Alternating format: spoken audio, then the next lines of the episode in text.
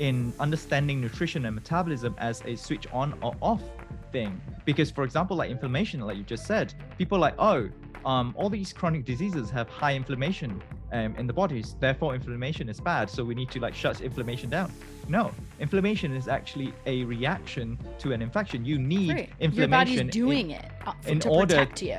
Correct. Mm-hmm. But when your body is out of balance, that's when chronic inflammation occurs, mm. and that's when you see you know the higher inflammation or higher biomarkers for inflammation in chronic diseases. So you need to think about it that way. It's not something is associated with disease. It's automatically bad.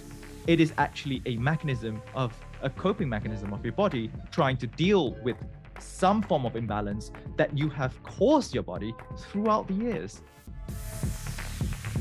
Let's link up with Krysta on the FYX She's a wellness coach with a focus on mental well being and physical strength.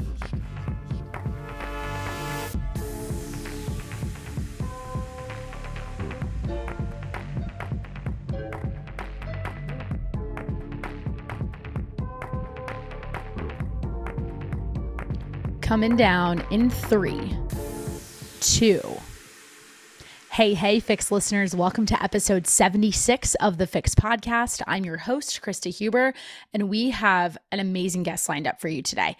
That is Dr. Latt Mansor, who has quite an impressive set of credentials.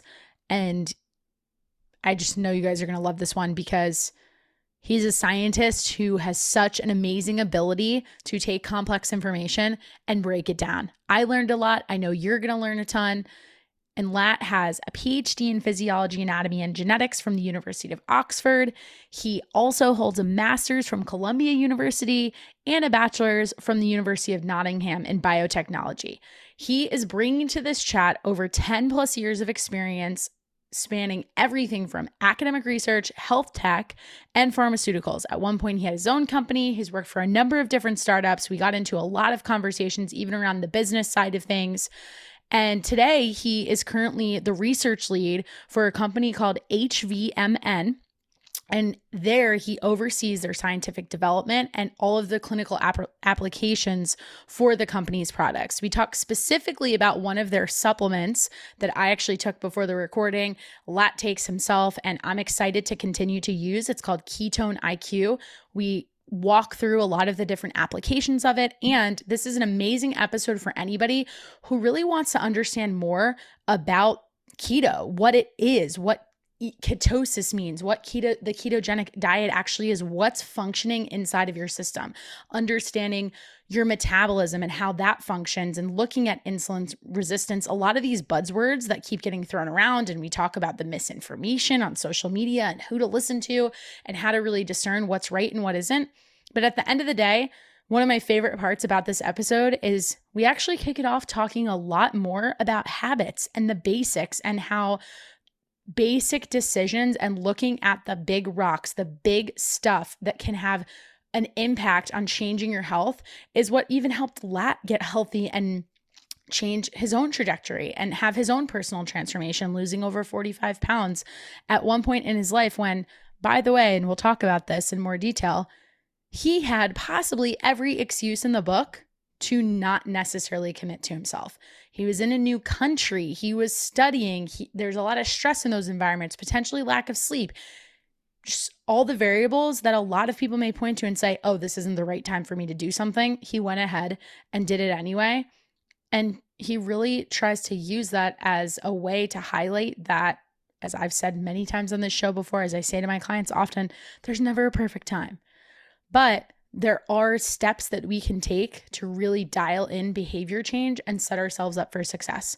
One of them, of course, being working with people to support you like a coach. So if you listen to this episode, you get to the end and you're like, okay, this was the kick in the butt I potentially needed. I'm finally ready. You know what to do. Reach out to me. Would love to potentially have you as a part of my Fitness FYX family and work with you and help you figure out if we're the right fit and whatever your goals are, maybe even just helping you frame up what those goals are and putting them into a more realistic timeline. Shoot me a message at the Krysta Huber. Would love to hear from you guys. If you have any feedback about the podcast as well, I am excited to kind of take this podcast and continue to watch it grow and hopefully get back into a rhythm of more weekly episodes very soon. So excited to share updates and exciting things for the show. But in the meantime, enjoy this episode with Latt.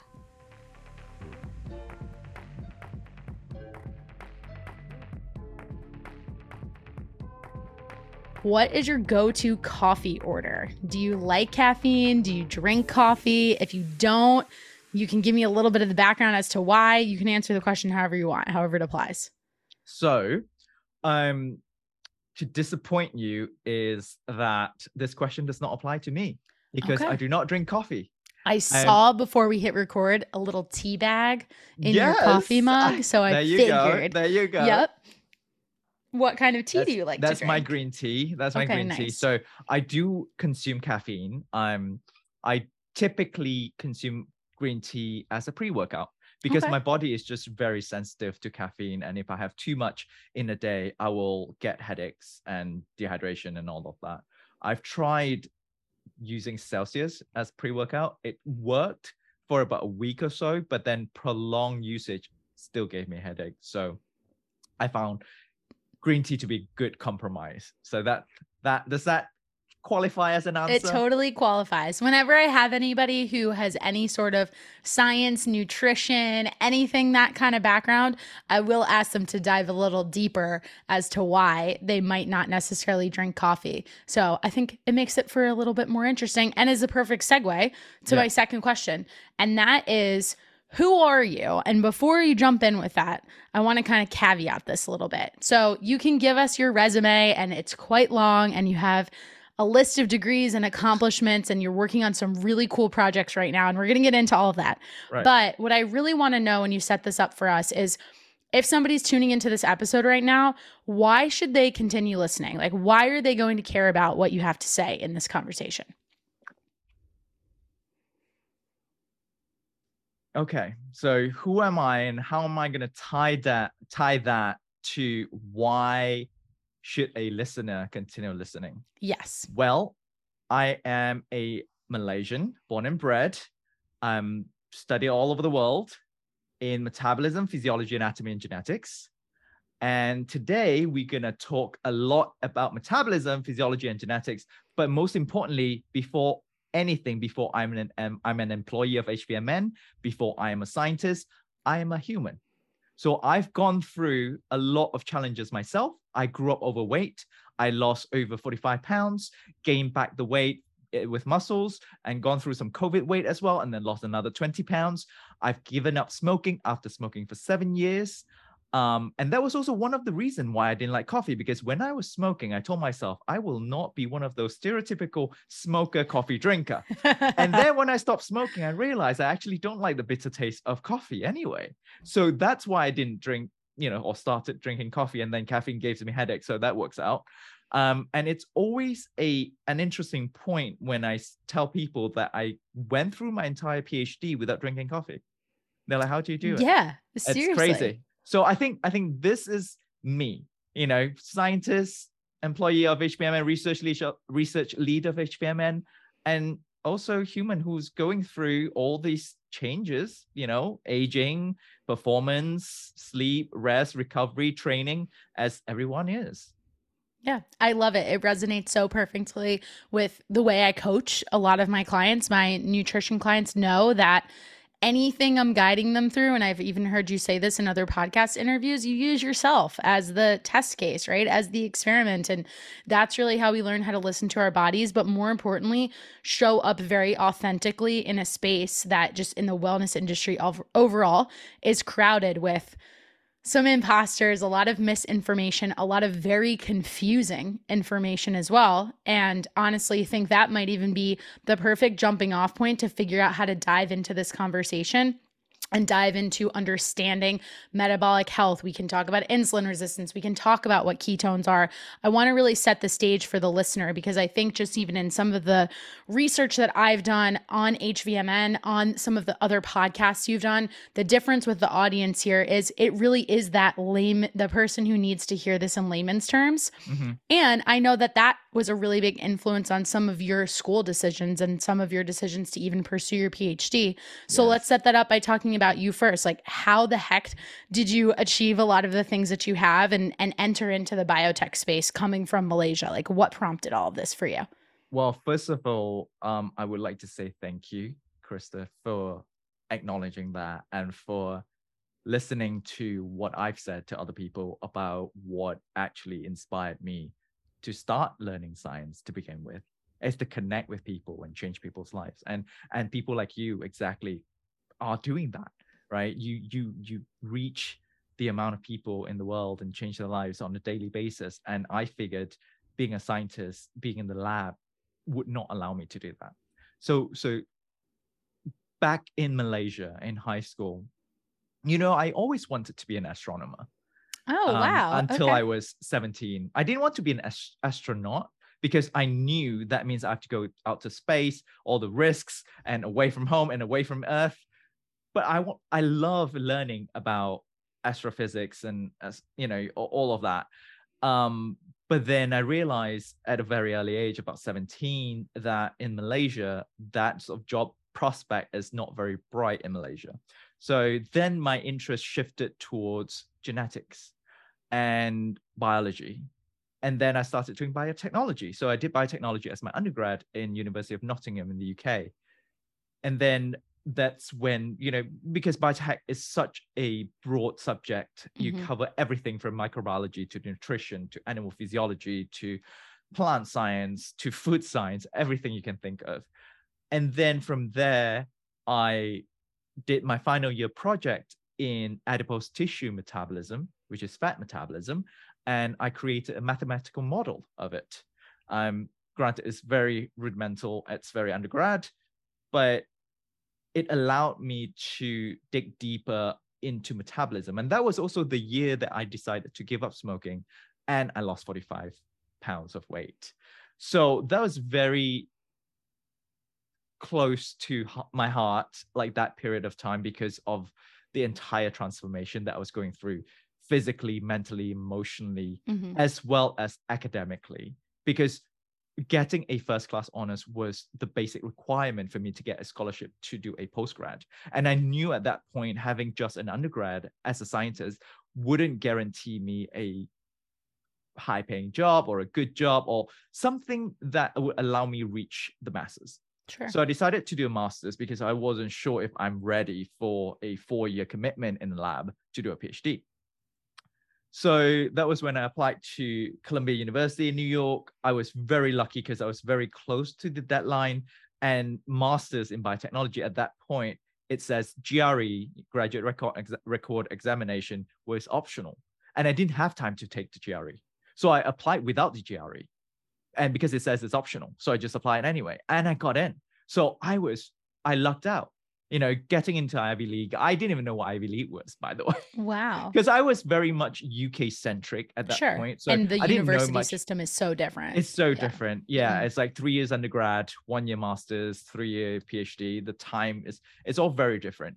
Um, so then I went to Columbia, I went to New York, first cosmopolitan city I've, I've been in, and it's so unique because it's you know, as soon as you come out of the university, it's like New York City but then you can also yeah. go back into the university. It's very much in so you didn't want to be an astronaut and go super far away from home, but you went to the U.S. for the first time and landed I in did. New York. It was, right? it was, That's kind of like an, a little bit of a foreign experience, right? Yeah, yeah, yeah exactly, exactly. yeah. I didn't want to leave the Earth, but I'll just stay on Earth, but just about twenty hours flight away.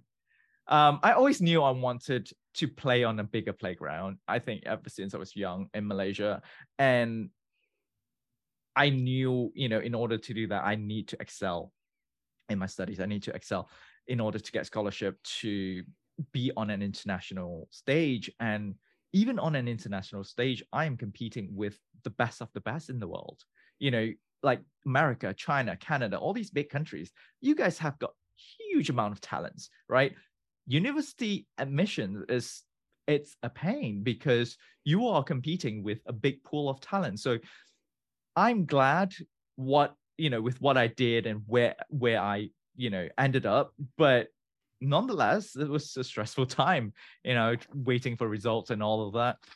So I did biotech, and during that masters, I learned more about drug development, clinical trials, um, learned more about pharmaceutical companies, and that was when I got my first job in New Jersey, where you're at. Love it. So we get get into the New Jersey side. Yeah. So I was living on Manhattan, you know, a few blocks away from Columbia University, and I got this job um, as a clinical trial coordinator, very entry position. And it was by luck I got that job as well because in 2010 it was recession. It was very difficult looking for a job, especially for an international, because the companies know that they have to sponsor you. Visas, They- right? Visas Mhm. and all of that. So, but by chance, I got connected to the CEO of this company, the medicines company, Clive Meanwell, super smart guy. I, I have so much respect for him. And uh, also their global head of R&D, Dimitrios, um, and he met me as an sort of informational interview. And he told me everyone deserves a chance. And then they called me back in three weeks and they're like, we've got a position. Would you like to interview for it? Wow. And I did. And I got the job. So Dimitri is actually one of the people who inspired me to apply for my PhD because he has a PhD from Oxford and his supervisor is a Nobel Prize winner as well. That's So- amazing. I got inspired during my time working at the medicines company for a year and a half because I'm looking at all these super smart people. They all have PhDs, but unlike the common knowledge or common understanding of people that all these scientists and PhDs are boring, they are Mhm. lab rats, they do not have social skills, they are socially awkward. I see the opposite. They are so entrepreneurial. They can give a presentation, they can hold your attention, they can talk to you in such an engaging way that you will come out feeling happy, feeling empowered, and feeling that you have learned so much more about yourself and and more. So that was when I decided to apply for a PhD in Oxford and Cambridge. And Oxford um, accepted me first. And I was so happy with it. I called my boss and I was working in Munich then um, because after half a year in New Jersey, they flew me to Munich and work full time for my boss who was based there. And I said, hey, you know, I got I got a place in Oxford. And he was like, so are you gonna go? I was like, yeah, I think I, I will. And and you are one of the reason why I'm inspired to go too. Because he also has a PhD. He was from Roche and then he was co-founder from, from the company. And then the CEO, Clive, also said uh, he was so proud and he gave me a part-time assignment. So I had a Cool. scholarship and a part-time job. So sort a full-time pay gig with a student lifestyle. So that was one of the best times. Well, apart from the stress from PhD, but don't talk. We'll, we, we'll, we'll, we'll skip that. But you know, apart from that, it was a fairly nice deal. You know, um, and that was when I I really put in it, my work into diabetes and cardiovascular disease. So this is where things get serious. Like my Yeah. mom's side has really high prevalence of diabetes. My late Okay. dad died of stroke, but he had a heart attack a few years prior to that. Mm. And so I know that both cardiovascular disease and diabetes are very prevalent in both sides of my family. And I somehow ended up learning about those two diseases. So I specialize in looking at metabolism of the diabetic heart in hypoxia, which is low oxygen environment. And some people ask, why hypoxia? Why low oxygen? Because when you have a heart attack, it's called, um, when you have an occlusion, ischemia occurs. Ischemia is when you have blocked artery and you have the lack of blood flow being transported to your heart.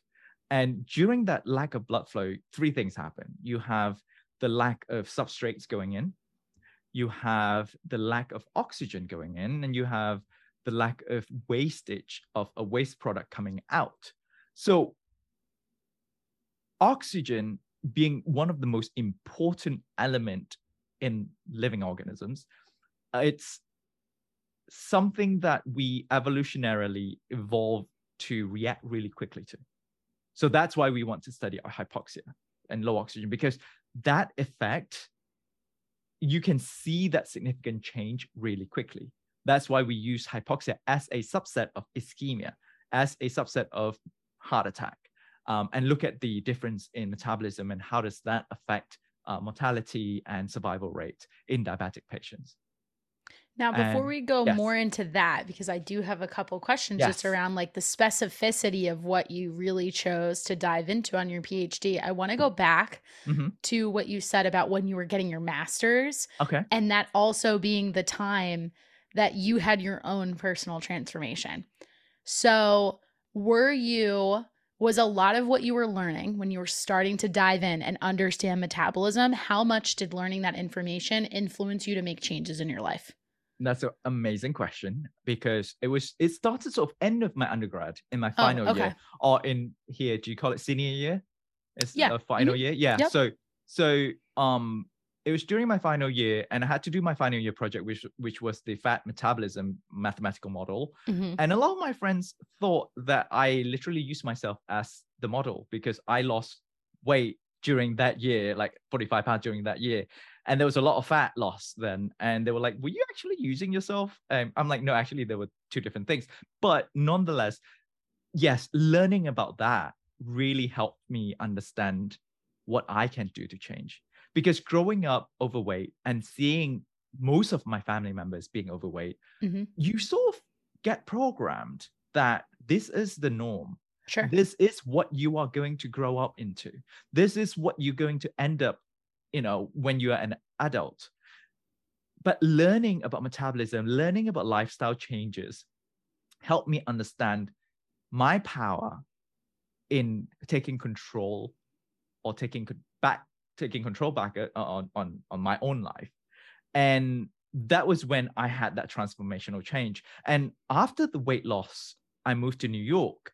And as you know you know new york everyone looks amazing. Everyone has six pack everyone you know either model or broadway dancers or you know from 15 to 60 they're all in shape most of them right? It's got to be all that walking, Latt. That's what I Right, really think it's- you know, it's so underrated, but come on, all that neat. Yeah, oh, that to be neat. that. I know Yeah. people under underestimate that. It's like 20 Mhm. blocks. Oh, that's nothing. 20 blocks, you know. Um, so that was when I started learning more about um, muscle building, more about gymming, weightlifting, strength training. Because before that, I was very heavy into the cardio. I was Okay. just running. I was just eating healthy. I was living on tuna salad for a year. No way. Can can tuna salad because I was a poor student. But that that helped me lose you got your protein. I got my protein, I got my veg, I lost my weight. So I got my goal. But will I do it again? Probably not. Um, I have better options now. So It's really it it is really interesting though. Like I, it was kind of like the chicken or the egg. Like what came first was really what I was thinking and asking you that question because to your point of like growing up a certain way and just kind of assuming that's what's your de- that's your destiny, right? Like if everyone else around you is overweight or there's a history of that in your family, whether it's Yeah. because you believe like, oh, I'm fighting against poor genetics, and I'm sure Yeah. we could have a whole conversation around that, or is it to me, I think so much of that has to do with environment and even more specifically when it comes to food. I bring this up to my clients all the time, and this could be to a client that is in their 40s, 50s, even older. And I say to them, you have to remember that nobody ever taught you how to eat. Like, if you really look all the way back from the first time you ever consumed anything, whether that was breast milk, a bottle, whatever it was, to then making that transition of table food or, you know, regular foods, like somebody just put it in front of you. And then the rest is history. And then you progress through your life and you maybe go off to college or that first point at that first point when you're living alone, all of a sudden it's like, oh, this is up to me now. Yeah. And depending on how and what your relationship with food looked like, how you might have been talking about that when you were growing up, it can go a whole lot of different ways. And I just think it's like this really kind of fascinating situation compared to the way we learn everything else in our lives when you really break it down that way. Absolutely, because that was also when I realized and, and moving out of my country, moving away from my family really helped me understand that the whole lifestyle of eating five meals of heavy, heavy carb loaded meals per day is not Mhm. normal. It's not what we should be doing. Plus, we were not even exercising. So imagine having fried rice, chow mein, or whatever, right before you go to bed. First thing you do when you wake up, eating throughout the day. It's Yeah. a lot of calories. And I am so glad and happy now. My family actually, you know, through me and also my brother got into uh, weightlifting. Uh, you know, we sort of changed the dynamic in the in the in the family. And my mom is eating less less carbs and and started to do exercise and gave up smoking. So I think it it works out at the Yeah, end. Yeah, and the, the cultural component is huge too. I didn't share this with you before we started recording, but I studied abroad in China in Mhm. 2015. Mhm. And I just, you know, like even thinking about the relationship that a lot of Chinese had with exercise, it was so funny to me because it was so different. But people would be on my campus where I lived, like walking around the track in like jeans and flip flops. Like sneakers and like leggings and workout clothes weren't even a thing. And I think Yeah. that in and of itself was so indicative of how less important per se that that was in somebody's lifestyle there or i Mhm. even think to myself about like what my breakfast options were like in terms of like the flavors it like and, and different things that you would eat like it just that that's just the way it is right and then that's that becomes all that you know Yeah. Yeah. exactly because you you know imagine a kid you you can't know what you don't know exactly right unless you go out there you see it, what other people do you see you know you learn about what you should be doing you listen to podcasts or whatever um you won't know like that's what you're used to and that's your lifestyle and we are creatures of habit. Mhm. and that is why nowadays so many companies out there thrive on lifestyle change or behavior change um, because that actually saves lives. That actually reverse diabetes. That actually re- decrease risk of chronic diseases because that is something that is hard to do. But once you've done it it makes a significant change. Yeah and i think that could honestly that right there could be like the most important thing to come out of this conversation as one of the biggest takeaways behavior change because that really is so much of what this is i've had you know some other people come on the show and talk about just when it comes to anything around diabetes in particular, talking about insulin resistance, I'm thinking back to a conversation I had last summer with Dr. Casey Means with Levels Health and our whole conversation around the continuous glucose monitor. And one of the biggest things she said, like, the information that a doctor is finally getting in the doctor's office, especially when you look at something like glucose or insulin, is the accumulation of 10 plus years of decisions. Yep. Like when it gets to a point of where, hey, this is a problem, Yep. it could have been addressed because there were all these other small micro decisions Yep. that you were making throughout your day that added up over time. Yeah, and I think people need to know that our body is very, very good at balancing itself out. Yeah. So whenever there is an imbalance, our body will, you know, secrete hormones, enzymes that counterbalance that, that makes that normal. So in this case, you know, insulin balancing the glucose level to a point where your pancreatic beta cells can't produce insulin anymore. And that's where the failure happens. And then suddenly you're like diabetic. It doesn't happen overnight. Like you said, it developed over the past 10 to 15 years. And that's exactly why people should sort of make more informed decisions. And that's that's one of my main goal here, main aim, you know, at the company and also in my life, while I do podcasts and you know be on certain platforms, is to be able to spread this knowledge and information so that people can make their own informed decision. I'm not telling them what to do, but I'm just arming you with enough information so that you can make that decision because you need to be empowered yourself. And you are the only person who can do that for yourself. Totally. You really are. I, I even I find myself saying that a lot too. Like I have plenty of people that I work with that they can check the box and listen to the things that I'm saying, but multiple things go on and it comes down to you having to want it more than me. Like the Yeah. minute I'm in a relationship with one of my clients where I can tell that I'm kind of pulling for something or trying to get them to be a certain way, and it might not be that they don't have it in them, it just might be the wrong time, right? Yeah. But the way that we can potentially look at it is to say, "Hey, like this this is the situation you're in and here are the three different options that we could potentially choose." Yeah. And really playing that role as a coach or in your case as a scientist, as a researcher to just lay it all out on the table and say Yeah. like, "Hey, we can choose this path, here are the potential outcomes." Or we choose this path, here are the potential outcomes and then the the individual feeling empowered to figure out which one makes sense for them at that given time. Yeah. And i think it's also very important for us and i'm sure you've experienced this as well but for us to acknowledge that behavioral change is not as simple as hey you go no. to the gym. Hey yeah. you just go up and, and start walking. Hey stand more instead of sitting by your desk. There's a lot of emotional and mental um fixation into that behavioral change. There's a lot of trauma, habit, whatever that is associated with the, the toxic behavior or with the bad behavior. And we're only scraping the surface. I was lucky because I think what got me through that emotional challenge, because the, the physical part was was easier, I would mm-hmm. say, than the mental part, than the mental and emotional part. What got me through was my competitiveness. Oh. Okay. Um, was because I went on a run with my housemate. Now, mind you, she is a state swimming captain back in Malaysia. So she has stamina. Like she's yep. this tiny little girl, like, and she still she still beats my ass. Like she does CrossFit and all that now. And Leanne, love her to death. And she would just go, right? She, she's like right there in front. And I was almost blue. She was like, should I need like, do I need to call the ambulance? Because that was first time. And I was still smoking then as well. So I was really, my cardiovascular fitness was really bad. Um, but over time, you know, having that pride, I was like, I'm 22. I cannot allow myself to be like this. And I forced myself to run further and further every day.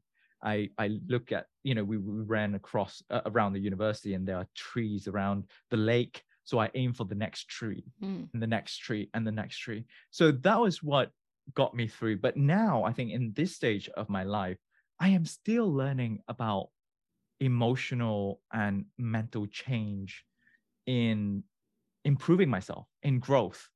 And just recently, I learned more about meditation and learn more about how neuroscience tied into ancient spiritual practice that has been tried and and it works but somehow people don't know about the science and now that you know more researchers more neuroscientists are acknowledging that practice and actually seeing and measuring objective results in performance in cognitive enhancement in just peacefulness and just happiness in general yeah. And, you know, there's a couple of things you said that I just kind of want to reiterate there.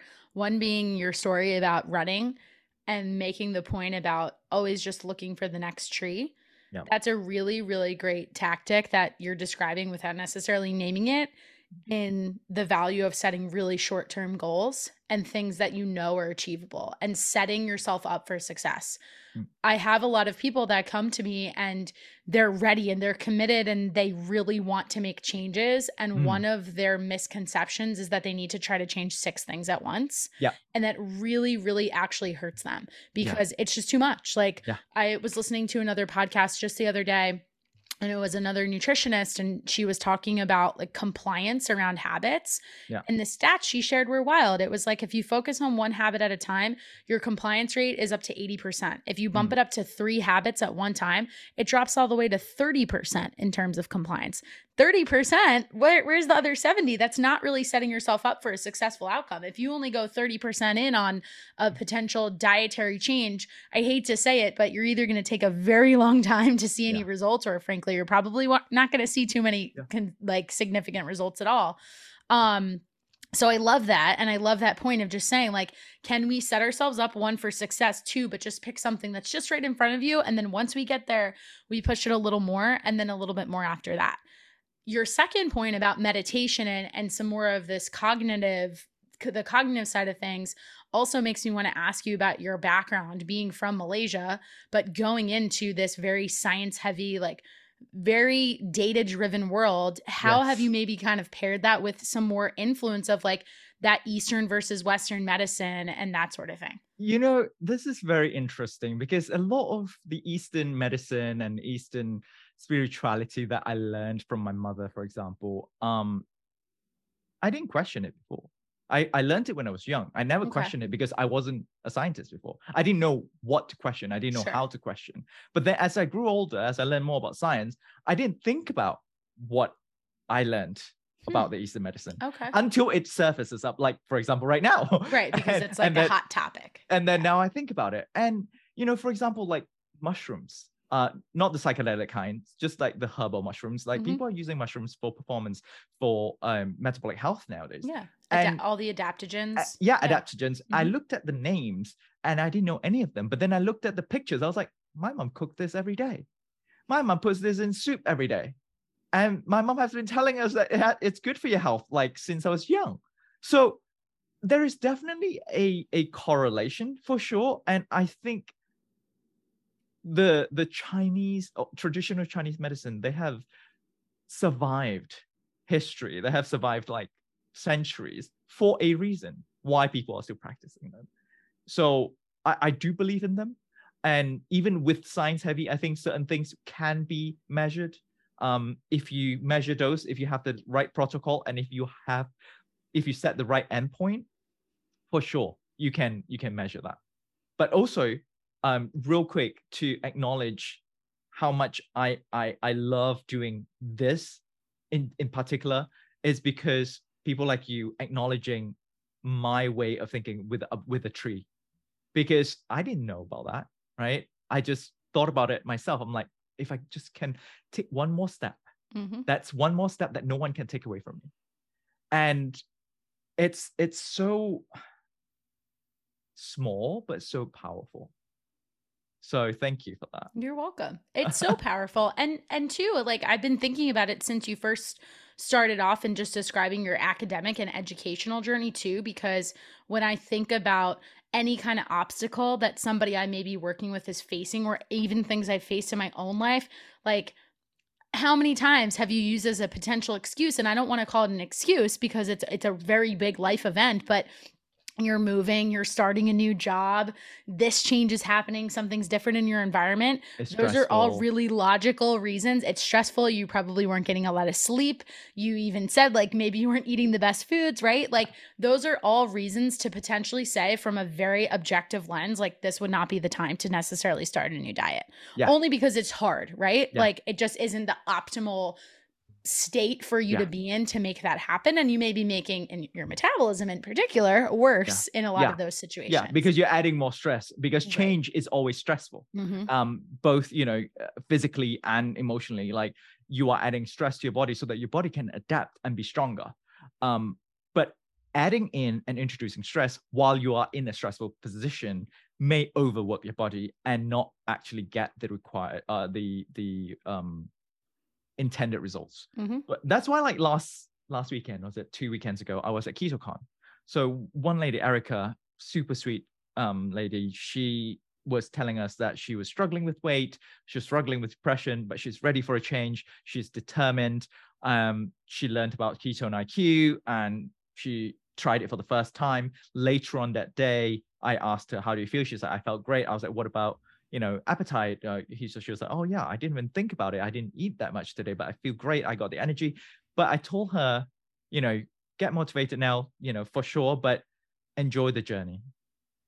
Enjoy the journey celebrate the end goal because the journey is as important if not more so than the end goal and that's where the trees come in you know one step at a time. That, Amen. that is that journey that i would always cherish and i will always tell that story um, to remind myself more more than telling people that so that if anything I, I face today any predicament i face today or any training you know wall that I, I bump into i know that i can get past that eventually if i keep going one step at a time Yeah, so true. And let's kind of, you know, to get into HVMN and ketone IQ and like really kind of bring this up to where you are now, let's kind mm-hmm. of continue to walk through that timeline, right? So I mentioned that I wanted, I do want to dive into a little bit more on where you really focused your PhD research and mm-hmm. talking about diabetes and Yep. where from at that point, you know, you decided to specialize in this and you're finishing your PhD. Where did you go next? Like, what was the next step for you? And I really want you to tie this back to what you talked about from the very beginning in saying that you were exposed to scientists who were more entrepreneurial and and I wonder if that really helped kind of influence your next career decisions. that 110% did influence my next um, career decision because as many PhDs or PhD graduates, if they want in, if they want to get away from academia and Mhm. go into industry, and I get this question a lot by students as well when I give like guest lectures. They'll they they'll be like, how do I get into industry? Where do I start? And I did the more typical choice where I would go into management consulting. So Okay. big consulting firms, McKinsey, Bain, BCG, uh, Boston Consulting Group, because there you can be a generalist where Right. you learn everything and anything you get exposed to a lot of different types of companies. and networking and all of Mhm. that, and then through that you transition out. okay. But then during that application process, and and I, I didn't get, you know, I got interviewed, but wasn't really successful, and some of the the interviews I didn't even feel right because I said to them, you know, I would love to have my own company one day. Like, what can I learn from this job that I can bring to my sort of future life? And the answer wasn't sa- very satisfactory because they were like, oh, we talked to the C suites and we talked to CEOs and all that. So we learn from them. But I'm like, so you don't do it yourself.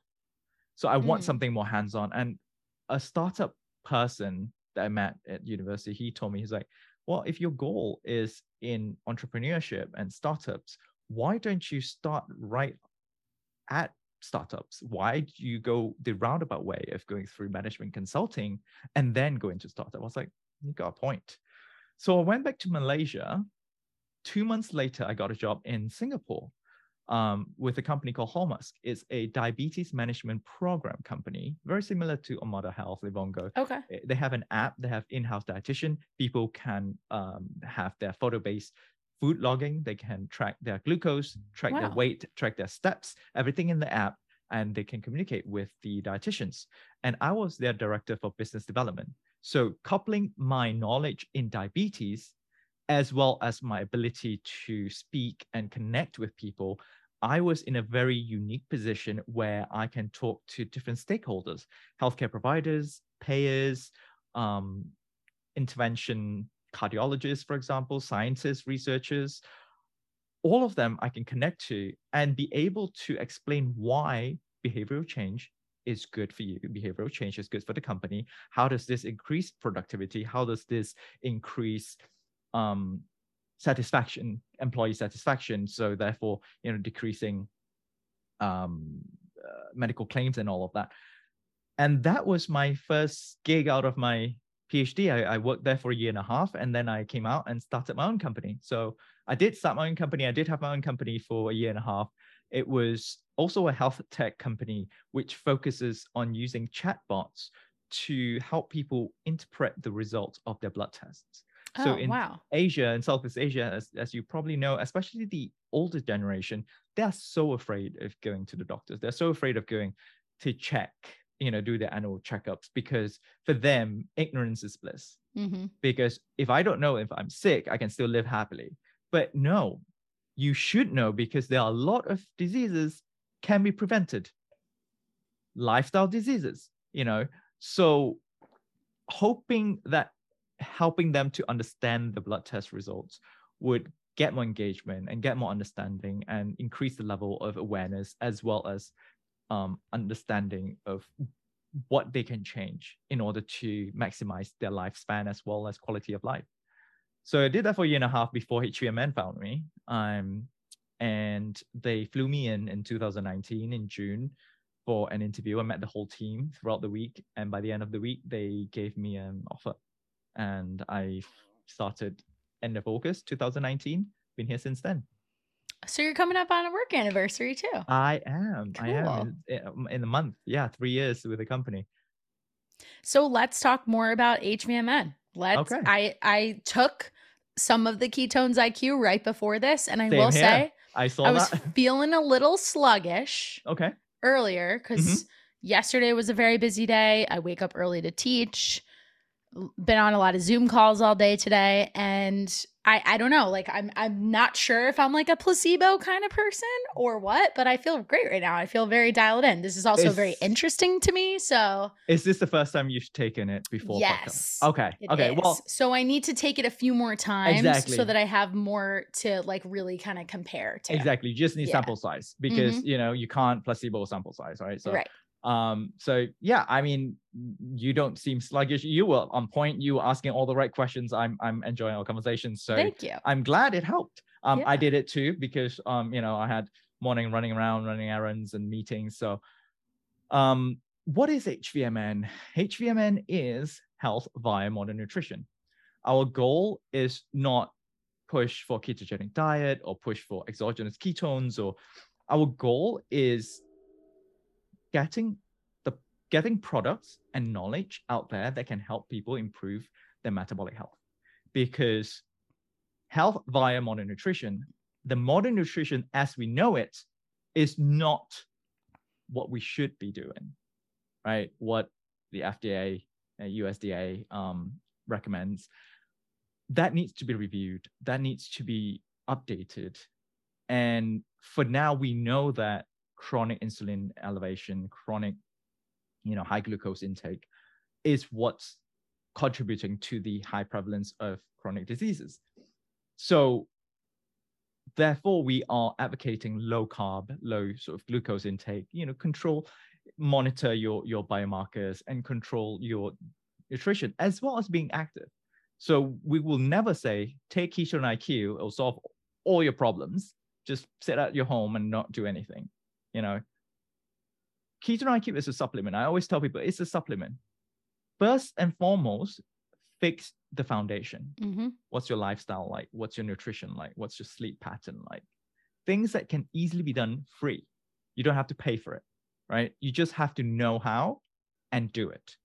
And then you dial it up you know maybe get a personal trainer you know up up your training program. Get a nutritionist if you feel like you need one um, to to up your diet game and then have supplements like ketone iq increase your cognitive um, performance or increase your physical performance before gym. So that's how i would approach it.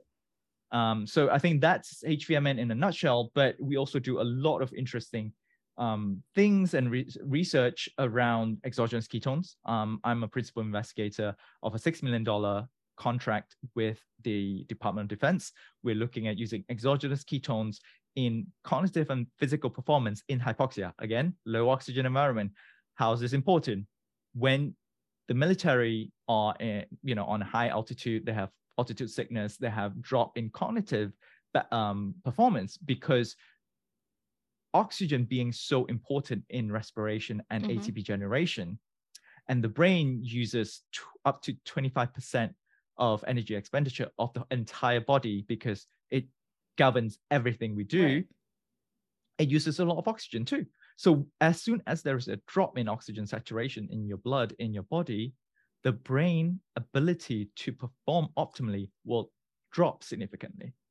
So that's what we're trying to to figure out. If they have ketones, which is a substrate that increases, you know, um, that gives the brain the the the fuel and substrate to produce energy, would that make a difference? And so far, the preliminary results were really, really promising. It's really That's interesting. fascinating. It increases oxygen saturation, increases reaction time, increases memory, especially memory. I, I Hmm. I've I've um I've seen the results last week um, it looks very interesting because it it increases the retention of, of memory um, and of course you know taking it out of a military context would that be beneficial to normal people like you and i absolutely you know we don't need to be in high altitude we don't need to be in hypoxia but acutely sometimes we're in hypoxia too for example when you're exercising Right. when you're not taking in enough oxygen to supply your cells with the oxygen you, you know you turn up glycolysis because it's oxygen independent ATP generation. But will ketone help with that and get you like in the zone and, and focused? I, I personally experienced it and I loved it. And a lot of athletes, a lot of our athlete affiliates also experience it, especially in CrossFit. I know because how intense CrossFit is. And the Um, they style really- of the workout being so heavily reliant on the glycolytic pathway with your Mhm. typical like AMRAP as many rounds as possible, that endurance style kind of workout. Even though it is resistance based, that Yep. element of it is really, you know, and and I mean I want to ask you this question, so it's kind of the perfect segue into it. You think about a workout like CrossFit. Yeah. My nutrition brain goes off and says, you know, we're going to separate this out like the ketogenic diet from ketones because I do Yep. want you to make that distinction. I think it's really important. Yes. But when people hear the word keto, they're thinking of the ketogenic diet, right? Yeah, yeah. And when I think of CrossFit, I think of keto being like quite possibly one of the worst potential diets you could do in that Absolutely. situation. Absolutely. So let's break down why. let's break down. And before that, I just want to point out there's a recent paper that compared using exogenous ketones with carbs Mhm. versus ketogenic diet in Oh. exercise.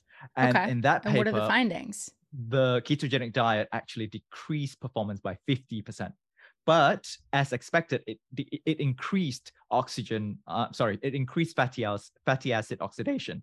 Mm, So as we all know, ketogenic diet is very, very good in weight loss, in helping people burn the excess fat that they don't want.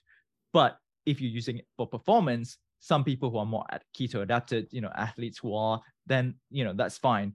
But at high intensity, nothing can beat glucose when it comes to high intensity energy generation. So having exogenous ketone allow you to to have the dual fuel um, system, and I'll talk about that in a bit.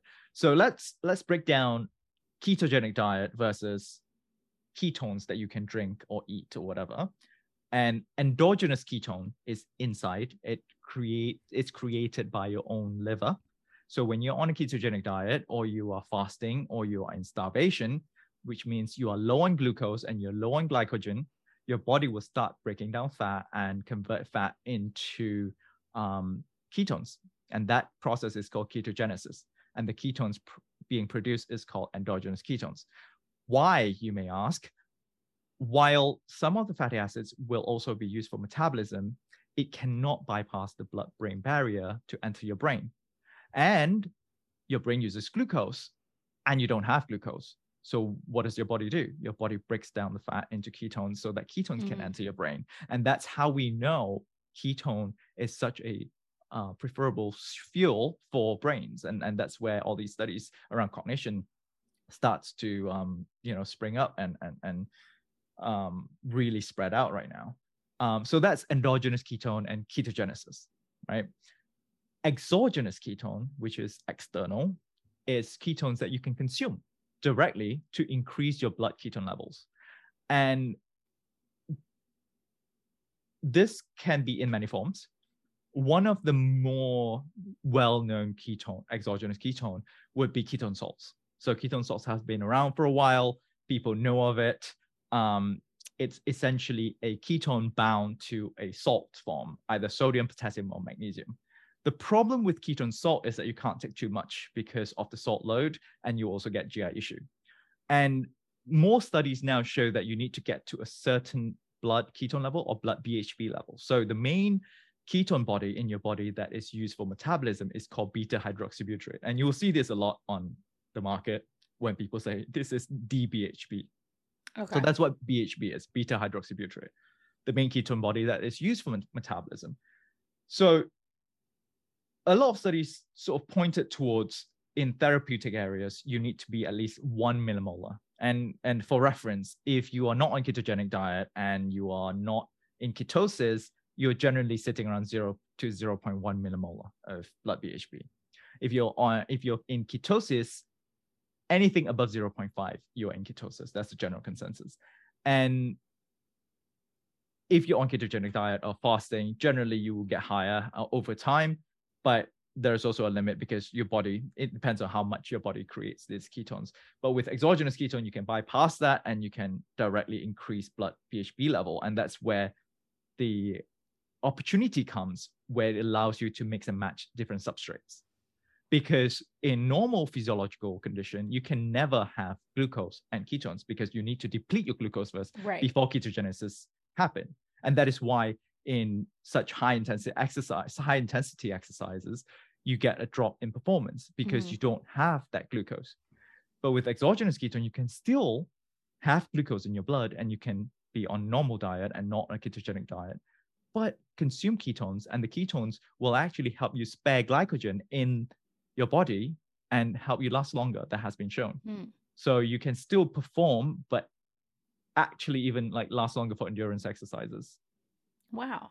so Now- i hope that sort of Yeah, covers that- a bit no, that was amazing. Like so, that was such a great explanation, and I learned a lot more in that too, and even in helping me then explain it to somebody else. My my next question that comes out of all of this, and and even in just your comments about talking about the military example and all of those studies, I'd love your take and and putting more of your scientist hat on. I know that one of the biggest challenges when it comes to a lot of the research and studies that are performed around nutrition in particular it's not necessarily the gold standard in terms of quality studies mm-hmm. because mm-hmm. it's so hard to control certain yeah. variables, right? Like the argument can be made that, oh, well, like unless we were guaranteeing that these two potential people that were a part of this study were both sleeping the same number of hours, like, right. is that a variable that's potentially playing with the results here?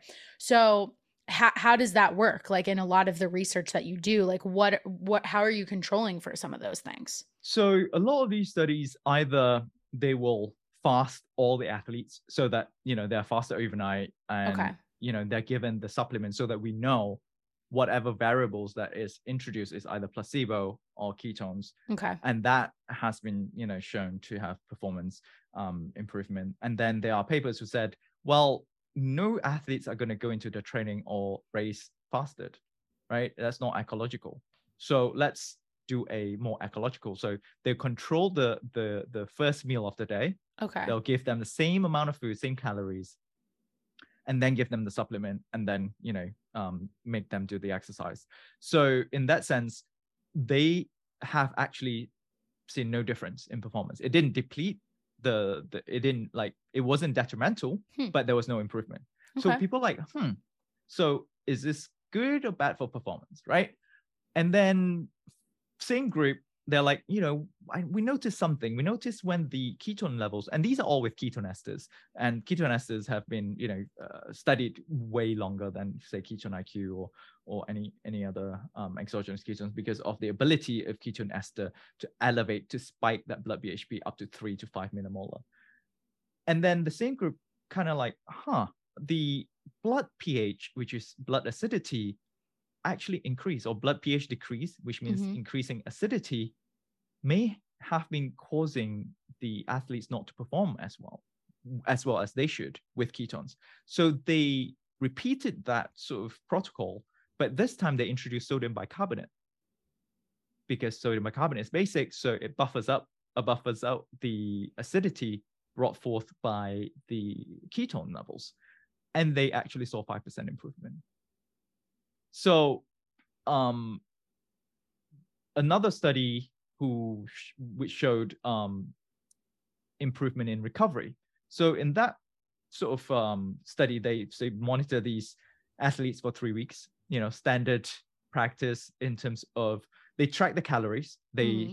they have their you know training program arranged very standardized and uh, very similar to Tour de France sort of training uh, and they are given protein, carbs, and ketones after training as well as 30 minutes before bed. After three weeks, they saw 15% improvement in work output and also an increase wow. in calorie intake, which you know sort of reflected in, in in work output.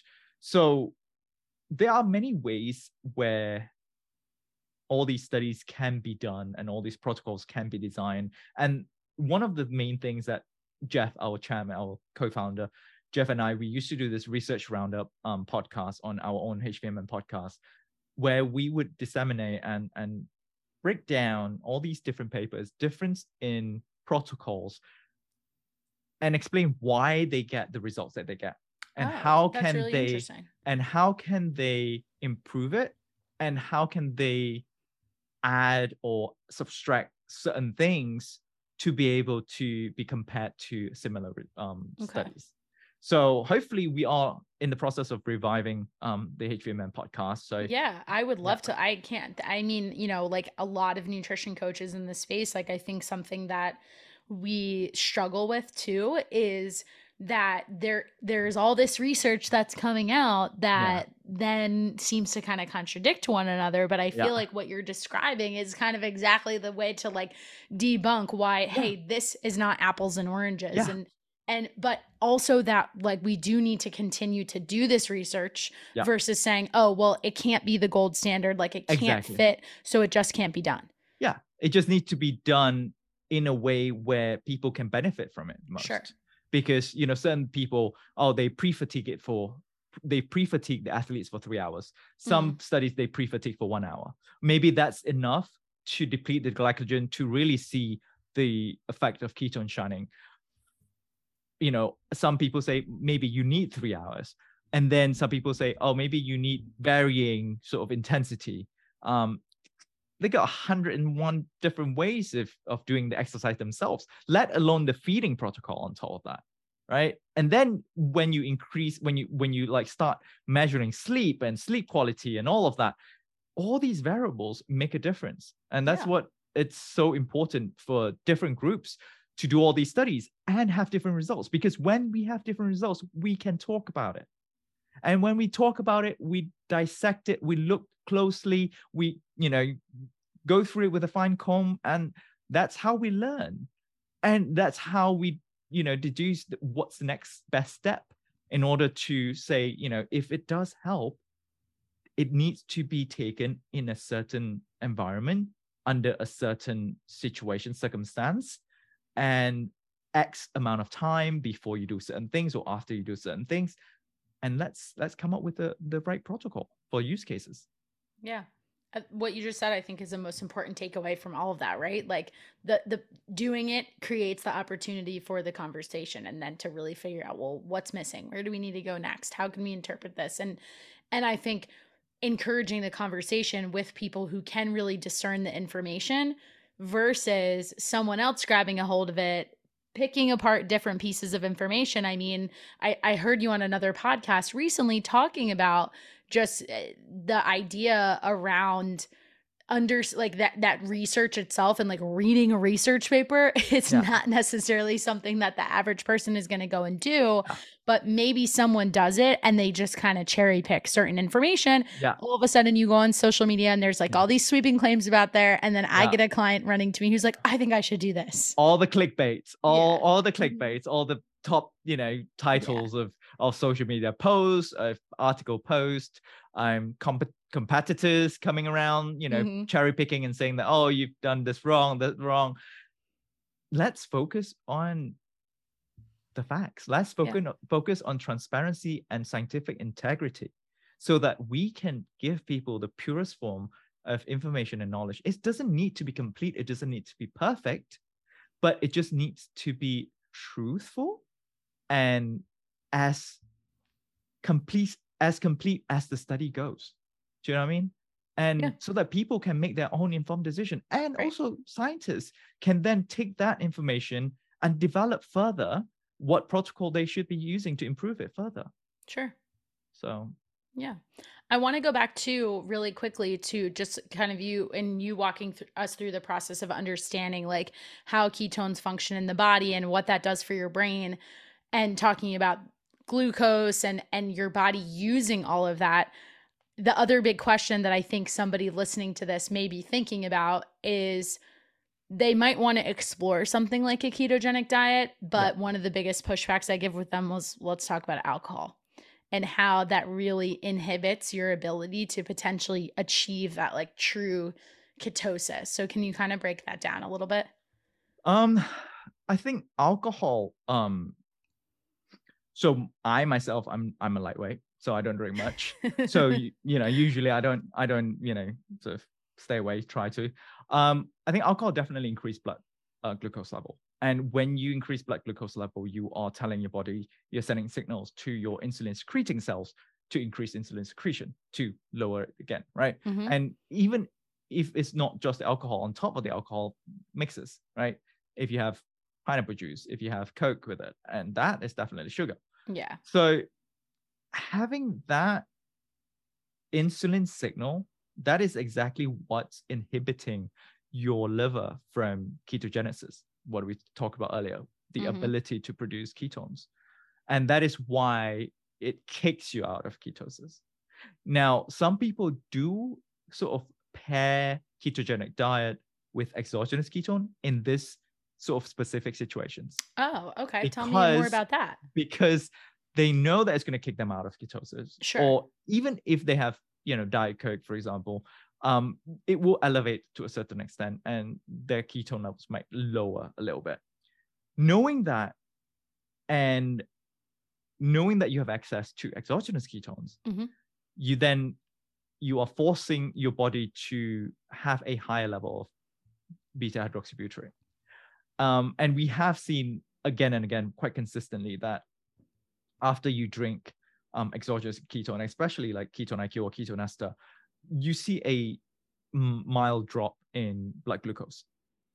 So there is a mild, you know, uh, uh, decrease in blood glucose concentration.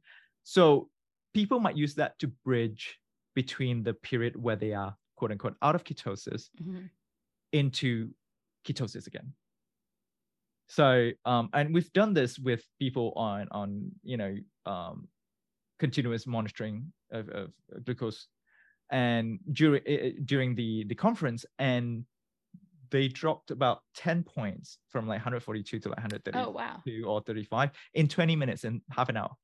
Wow. And then throughout for another hour and a half or so, they dropped about 40 to 50 points. So maybe it's a good way to sort of mitigate. It sort of allows more flexibility Mhm. in a ketogenic diet. Sure. Um, so especially if your goal is to constantly stay in ketosis for that mental benefit, for Mhm. that you know i- increase uh, energy and all that. But if and I always tell people this: if you're using ketogenic ketogenic diet to lose weight, and you want to burn your fat, and it's working for you, you don't need exogenous ketones, because improving or increasing your blood ketones even further would give you the benefit of like cognition and all of that.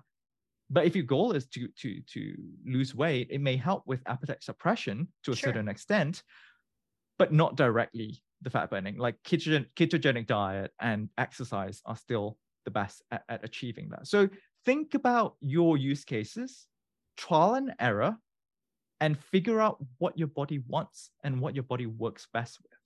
That's what I would tell people because exogenous ketone does many things. You know, it's good for Alzheimer's. It's good for, you know, some studies it says it's good for diabetes. It's good for performance. It's good for recovery, but it doesn't solve everyone's problem, right? And at the end of the day, it is a supplement. Mhm. So think about what you want to achieve out of consuming this and what your use cases are, what your goal is.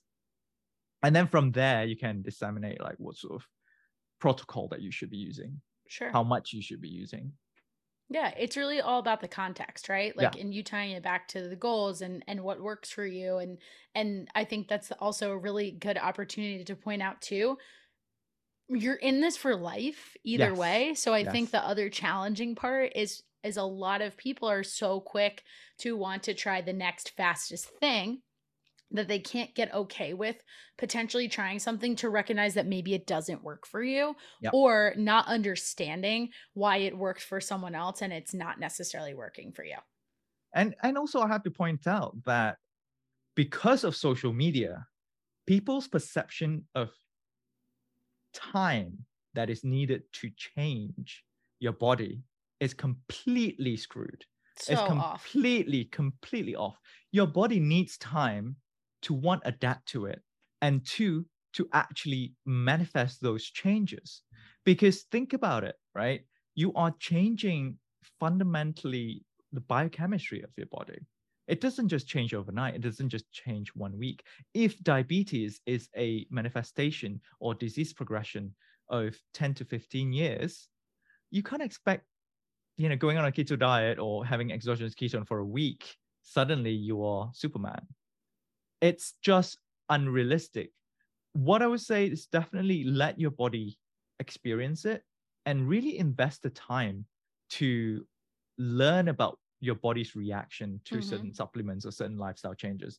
And thankfully, we have a lot of tools now to be able to to measure objective Yeah. measures. You know, continuous glucose monitoring, you know they're coming out with continuous uh, ketone monitoring you can measure you know sleep quality and Oura ring and all of that like all these tools and technology will help you arrive to that point but you still have to let your body take its time to change. Yeah, it's so true. And I also think too that, you know, you bring up a great point in talking about some of these tools. Like I have my Whoop on right now. Yeah. Um, I've worn the levels continuous glucose monitor and you could do all that and yeah. you could track all those things, but to go back to our points about what we're talking about from a product level of these things just being supplements, yeah. if you don't also make the lifestyle changes, it's kind of like, well, for what? Exactly. Exactly. Like you could dial everything in before you add on and add on mm-hmm. and add on. You can't, like you said, back to what you said, you know, if you have six changes at the same time, what do you know actually worked? Worked. Yeah. Yeah. Like, and which one are you going to concentrate on? If you have 30%, you know, chance of committing to it, like, or adherence, then you know no wonder you're not getting results. Right. And, and why not change- go after that thing that's the the the thing that is going to have the most impact even if it might be the hardest change? Like why yeah. not just go after that one thing? Because yeah. it's one thing instead of six. Yeah. Yeah. I agree. Yeah. So i want to ask you one other question before we wrap up the conversation I am a co- in my coaching, I particularly focus with most of the people I work with, depending on like where they are, is mm-hmm. more of that macronutrient approach and really giving them the education around in teaching somebody how to eat versus what to eat, really mm-hmm. understanding what is a protein, what actually is a carbohydrate, what is a fat. Yes, do I track a lot of that information with them? Most of the time I do, depending on where they are and again, context, what their goals are. But I have heard you in other interviews mention that you kind of look at ketones as like the fourth macro. Yeah. So I'd love for you to give a little more information around that. Yeah, sure. I, I mean, you know, like I always tell people, ketone is just like any other substrates, like glucose or proteins or fat.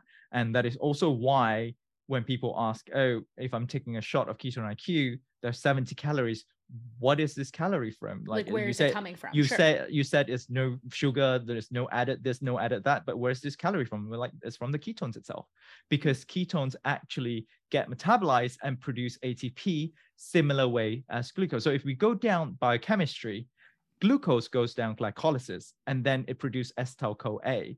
Acetyl CoA enters the mitochondria and enters the Krebs cycle or the TCA cycle, and then you know goes down the oxidative phosphorylation to produce ATP. Ketones also breaks down to two molecules of acetyl-CoA. So acetyl-CoA, same thing, goes into mitochondria, goes into the same cycle. So it's just channeling different sources into that respiration um, process to produce energy. So that is why we were saying that you know it's essentially fourth micro uh, mm-hmm. fourth macronutrient, even though some people may argue, well, it comes from fat, you know, technically because you know your body breaks down fat when you are in starvation mode uh, to produce ketones. But then with the emergence of exogenous ketones, you can also technically sure. call it you know fourth macronutrient because you're not taking in precursors you're not taking in fats um, although some people do take mct oil for example as a mm-hmm. precursor to increase their ketone productions but these straight up you know exogenous ketones directly increase your blood BHB level. So therefore, directly produce the acetyl CoA that is needed for energy generation in Krebs cycle and oxidative phosphorylation. So there you go. That's really interesting. And to me, it makes a lot of sense just in thinking about it in terms of like energy, right? And really ultimately then like I look at macros as like the second layer, you take it up one more layer to a higher level and we talk about calories. All of that comes down to that energy balance so I can understand and like looking at it through that lens how that all kind of fits in together. Yeah. And if you think about it, if, you know, even if we go into the energy realm and talking about just simplified way, right? Right. What metabolism is is anabolism and catabolism. And most of the time, you know, when you're breaking down the bonds of the substrates, that's where energy, you know, um, gets produced and gets recycled and produce ATP at the end uh, result. So glucose, for example, is a smaller molecule, so it goes down, and that's why it's so good for fast energy generation. Mm. Fat, for example, it's a much bigger molecule, and that's why it can't get through the blood-brain barrier. Sure. But it, you also need way more steps in um, beta oxidation which is the fat metabolism um, pathway because you need to break one by one you know the, those those bonds so whereas ketone is smaller than fat so ketone is already broken down Okay. so so you know it can also create that that faster energy than than fats for example Yeah, that makes a lot of sense. And I want to ask you one other question around, you know, just in what I said earlier about when people hear the word keto or ketones or ketogenic diet, like I think the next thing that Yeah. pops into their head is carbs equal bad. right And I kind of want you, uh, you know, my like whether we dispel that or not, my question for someone like yourself with your background and your knowledge is do you think like we have a carb problem or do you think maybe we have a carb availability problem? Does this all relate to like the how hyper palatable foods are these days? Like I, I definitely don't want to end this conversation without talking about this. Yeah, no, that's a great question. And I always tie that back to balance. I always tell people it's not about yes or no, it's not about black and white, it's not about switching on or off. It's ultimately about tuning what's right, the right amount. And no, we are not saying all carbs are bad. In fact, I just said it nothing can beat carbs when it comes to fast energy generation Right. when you go for a sprint, when you go for high intensity workout, you need carbs. I go to the gym and lift weights. And on days that I don't have enough carbs, I do feel fatigued much faster. So they're not all bad. But then we're like, oh, but what, what about diabetes? What about insulin resistance? That's when you have too much carbs. When you are taking in so much carbs into your body and you increase your blood glucose level to so high that your body is trying its best to compensate by excreting more and more insulin, by secreting more and more insulin to control that. And that balance was broken. And therefore, your pancreatic beta cells get overworked and get damaged. And eventually you don't have insulin anymore. And then that's when your, you know, glucose control is all over the place. You get increased, you know, kidney damage, you get increased nerve damage, you get all these complications that comes with the disease. So I think is to your point, yes, availability of carbs for sure. You know, the understanding of how much is enough is also another point because one can go on low carb right now it's called low carb but that might actually be the healthy portion of carbs Sure. at what people should be having because the normal carb level is way too high for a healthy person to have. So we are not demonizing carbs. I think carbs have its its place in in a lot of use cases, you know, in performance especially. And um and it's just people need to be aware and educated in what is carb actually doing to your body. And people need to be aware of okay if you're crashing because of sugar why is that? Is that too much sugar right? Okay try those days without sugar. How do you feel right? Or increase it decrease it. Trial and error. You know see Yeah. what's what works for you. Some people they they metabolize carbs really quickly. They need carbs. If they don't have it they feel sick. Mm-hmm. so, you know, same thing if you drink ketone IQ. I, I tell people if you have low blood glucose problems, consult your doctor before taking it because some people may experience low blood glucose, like too low, that you need carbs to go with it. So, yeah, I think that's that's the key of it. It's all about balance, like our body homeostasis. The the the, the word homeostasis itself, you know, it's It's, it's yeah. to balance it. It's everything will work in synergy in the right proportion, in the right amount. Um, and we are constantly, you know, balancing it. And that's when you get optimal results. And one thing is off, there will always be something else to compensate. Mhm. And over time, chronically, that's what's going to cause diseases. Right. And I think to your last point that you just made in particular, that's really that idea around homeostasis. And you said it much earlier on in the conversation too, and just looking at inflammation and, and talking about insulin resistance. People really don't understand like our bodies are so smart that they're constantly searching for that place of homeostasis. They're so homeostasis like they're it's fighting to get back to that all of the time.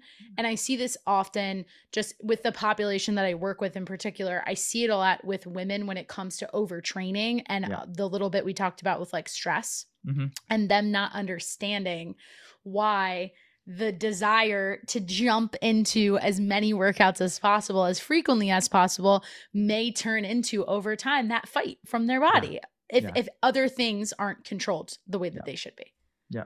No, uh, it's absolutely true, and I think people should start switching their men- mindset and their mental state in understanding nutrition and metabolism as a switch on or off thing. Because, for example, like inflammation, like you just said, people are like, oh, um, all these chronic diseases have high inflammation um, in the bodies, therefore inflammation is bad, so we need to like shut inflammation down.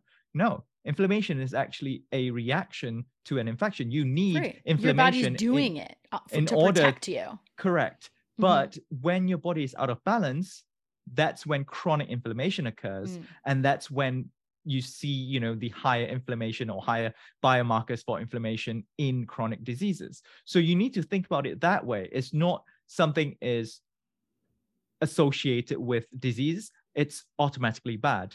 It is actually a mechanism of a coping mechanism of your body trying to deal with some form of imbalance that you have caused your body throughout the years. Yeah. I like what you said coping mechanism. I think that's a really good way of describing it. I think that's that's where a lot of people can get lost in understanding that it's not necessarily a in quote unquote bad thing. Yeah. Well, Latt, this has been an amazing conversation, and I want to be respectful of your time. I always end all of my episodes with a quick little lightning round, more of like rapid fire, fun questions for you. Okay. Okay. So we're just gonna do a couple, I'm and then. I will I'm let you go. Don't be nervous. I've been thinking about it because there are just so many things I can ask you. We're gonna talk about. I usually keep them around like fitness related questions or food related questions. right. Just some more things to show your personality. Okay. So, let's see. This might be a really hard one, but I usually ask any anybody who's lived in New York at any time. I always ask this question: What is your absolute favorite restaurant in New York City? Ooh, there's so many. I know. Give me a couple if you want. Well, okay. When I was a student, I was, you know, I was not that, you know, well to do, right? So I always love going to St. Mark's for Japanese food. Nice. St. Mark's, you have cheap sushi and they're always on half price. It's like as if like I'm like, why don't you just price it lower? There's always 24-7, it's half price. That's And I'm like, it's that this your price. But I always like St. Mark's. So that's that's one. Um I left yeah, I think there's a ramen place, Midtown. I can't remember the name. Um, that I really love. Th- Those are the ones that I can think of right now those are two good ones. yeah. What in you know in moving to the U.S. for the first time, if you can think back to this period in your life, what was maybe like some of the biggest misconceptions that you had versus once you actually lived here? the the first time I came to US or came to the US was to New York. And a lot of my American friends told me that you can't judge the rest of America by the standards of New York because that's a whole different beast Sure. on its own. So I think New York really fitted the expectation of my expectation of US tall buildings, concrete forests, busy, hustle and bustle. Everyone's hustling. Um, but m- my misconception comes about when I know more about US. Sure. When I see the other parts of US, I'm like, wow, there's so much land. hmm There's so big houses. You know, like you have to drive everywhere, for example. Yeah. Those are definitely something that was an eye opener for me. I'm like, so okay, because the only two cities I've lived in in the US are New York and San Francisco, which I'm Mhm. living now. So uh, certainly, you know, that image of big cities is associated with US. You know, me moving here. So What was your hot take, like your first take on New Jersey when you when you made your first commute from the city? Uh, when I first, yeah, I remember. I I told myself I will not move out here because moving out there requires me to buy a car And at that moment, I it was already hard enough to find a job. Yeah. I am already in debt, you know, trying to pay my rent on Manhattan, which it was rent control, so it wasn't too bad. It was like seven hundred fifty dollars, I believe, uh, if I can remember correctly. So it wasn't too bad on Manhattan, right? yeah. Um, and yeah, I I and I I believe yeah, it wasn't winter. It was it was April. Yeah, but still, it was quite a track. I was like, you know what? I'll do a two-hour one-way commute every day rather than having to buy a car because then I'll figure it out after six months. And I did because six months later I got You wanted to promoted full time. Germany, right? I went to Germany and they paid for my whole relocation to Germany, and it was an amazing experience. What is, you know, you mentioned throughout your exercise journey, you started more heavy on the cardio, you eventually got into weightlifting, you've learned more over time. What does your workout routine look like today? Today is my rest day, actually. Oh, Um, nice. Okay. But good. at the moment, I am doing a um, program that I bought online uh, because I was doing my own program for a while. I I lost back what twenty pounds in six months, and then I saw body comp difference, but same weight Okay. for the past four months. So I decided, I, you know what, I'm I just want to get something different that I don't have to work on. So I paid a hundred bucks, got this program, and it's very high volume with Okay. high intensity interval training at the end. The So yeah, so for example, like Monday it was leg day. I had to do squats, deadlift, leg curls, hip thrust, and then followed by 10 sets of 10 reps of leg press. Ooh. So that killed me.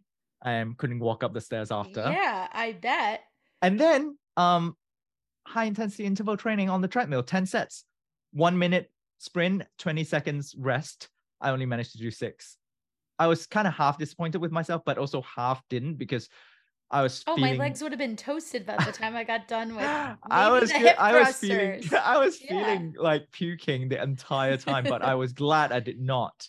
Um, but yeah, this is a four week like transformation program. I can't wait Okay. to see. This is my first week, so I can't wait to We're just see. getting started. Yeah, we're just getting started because my birthday is coming up early next month. So I'm like, you know what? It's a good birthday present for me. You know, as uh, people always say, you are the best investment you could have, right? So I'm gonna say I am the best birthday present that I could have, or like a healthy body is the best birthday present I could have for myself. So I love that. That's amazing. All right, I got two final questions. yeah, bring the it on. The first one is if somebody made it to this far in the conversation and we're both just kind of reflecting back on everything that was shared throughout, if they could only have one takeaway, like if there's just one thing you really want people to remember when they think back about this episode, what would that be? Oh, we talked so much. I we know. talked about everything. Okay. We could have kept going too. we could have kept going too. yes. We're gonna save that for episode two. yes. I'm one big takeaway. Can I have a one and a half? Perfect. It's like I Okay, appreciate you asking permission. listen to your body, but also get educated. Like just go out there and listen. There's so much information out there, but once you listen enough, once you learn enough, you will be able to filter out what are the clickbaits and what are the real information. Because you will see some form of consistency in the real truthful information and knowledge. And once you know your body, learn your body well, with that information, one and one together, you are unbeatable. You are invincible because you got the knowledge, you know your body. There's nothing that's stopping you now, right? Whatever you want to achieve, you want to achieve, you know, high uh, muscle muscle mass. You want to go for fat loss. You want to go for longevity. You want to go for, you know, just healthy lifestyle, free of diseases. Like nothing can stop you because you have all this knowledge and you know how your body works. Amazing. So true. I feel like when I really boil down a lot of what I try to help people understand is learning how to listen to your body because I Mhm. think we're we we don't know how to do that and then that often shows up in the form of struggling with setting goals or maybe yeah. once you achieve a certain very measurable goal trying to come up with what well where do i take this next what should that next step be so i really yeah. resonate with what you just said too can i can i make a, a confession yeah you know it. like i've between michael my my ceo and myself we've done for more than like 50 podcasts in the past six months now. And every time i get on a podcast i'm always nervous when they have impromptu questions because i'm because everything is recorded right now even though you know we mm-hmm. can't edit it and all that but yeah. it's it's like what if i don't have the right answer? What if i don't know what to say? What if i say something dumb? You know but it works out every every every time. And yeah i i, I think that was the the little fear in me that's always they're always going to be there but it keeps me on my toes keeps me thinking well i didn't hear you hesitate once I Ke- mean, ketone iq have might have helped say. yeah ketone iq Maybe might, might have helped so there's our plug for Ketone IQ. And yeah. my very last question was going to be one, if anybody's interested in learning more about HVMN, connecting with you, give us all the plugs. How can we stay in touch? And obviously, we'll drop all this information into the show notes as well. Absolutely. We have our website, www.hvmn.com. Uh, also, HVMN on all the social medias Twitter, Instagram, and myself. Uh, it's Latt Mansor, so L A T T M A N S O R at Instagram and Twitter. I'm yeah happy to answer any questions you guys have on YouTube as well. Um, you know, if you guys have any comments, usually we do go in and try and answer those those questions as well because I think recently there was one person just very quick sort of statement. It's like, oh, ketones are not efficient. Um, it increases mitochondrial uncoupling. That was it. And i went in there and really and like you, you, know really responded and gave him all the information he needs on what actually is mitochondrial uncoupling and all that. But we can leave that on like just a second episode. That'll have to be episode number two. And please keep us posted in the revival of the HVMN podcast Absolutely. because we definitely, you know, that that could be perfect timing for episode number two once that Absolutely. relaunches. So I'm excited for all of what's to come yeah, for you guys. Maybe then and, you can come on as well yes, and talk perfect. about your experience. We'll yeah, yeah, absolutely. Would I would it. love to pick your brains on hands-on experiences, you know, yeah. as a trainer, as a nutritionist, like what do you see in clients? Because Absolutely. what we know you know from the books and from the papers is very different from when you are experiencing and, and right. you are observing someone actually going through that transformation yeah it's well i'd love to be able to contribute to that so we are going to make it happen. But again thank you so much. This has been such an incredible conversation. I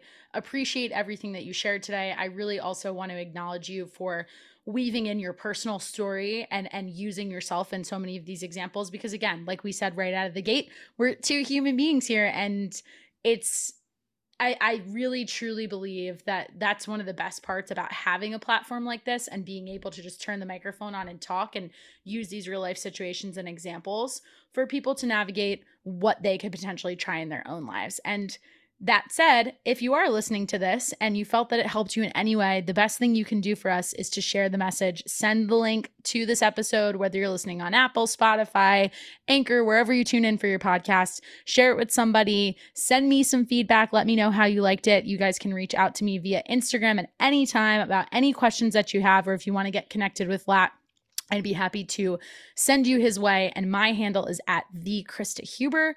And for the podcast, it's at the fyx.officialpod. And once again, another amazing conversation. And we will catch you guys on the next episode. Thanks, Latt. Thank you.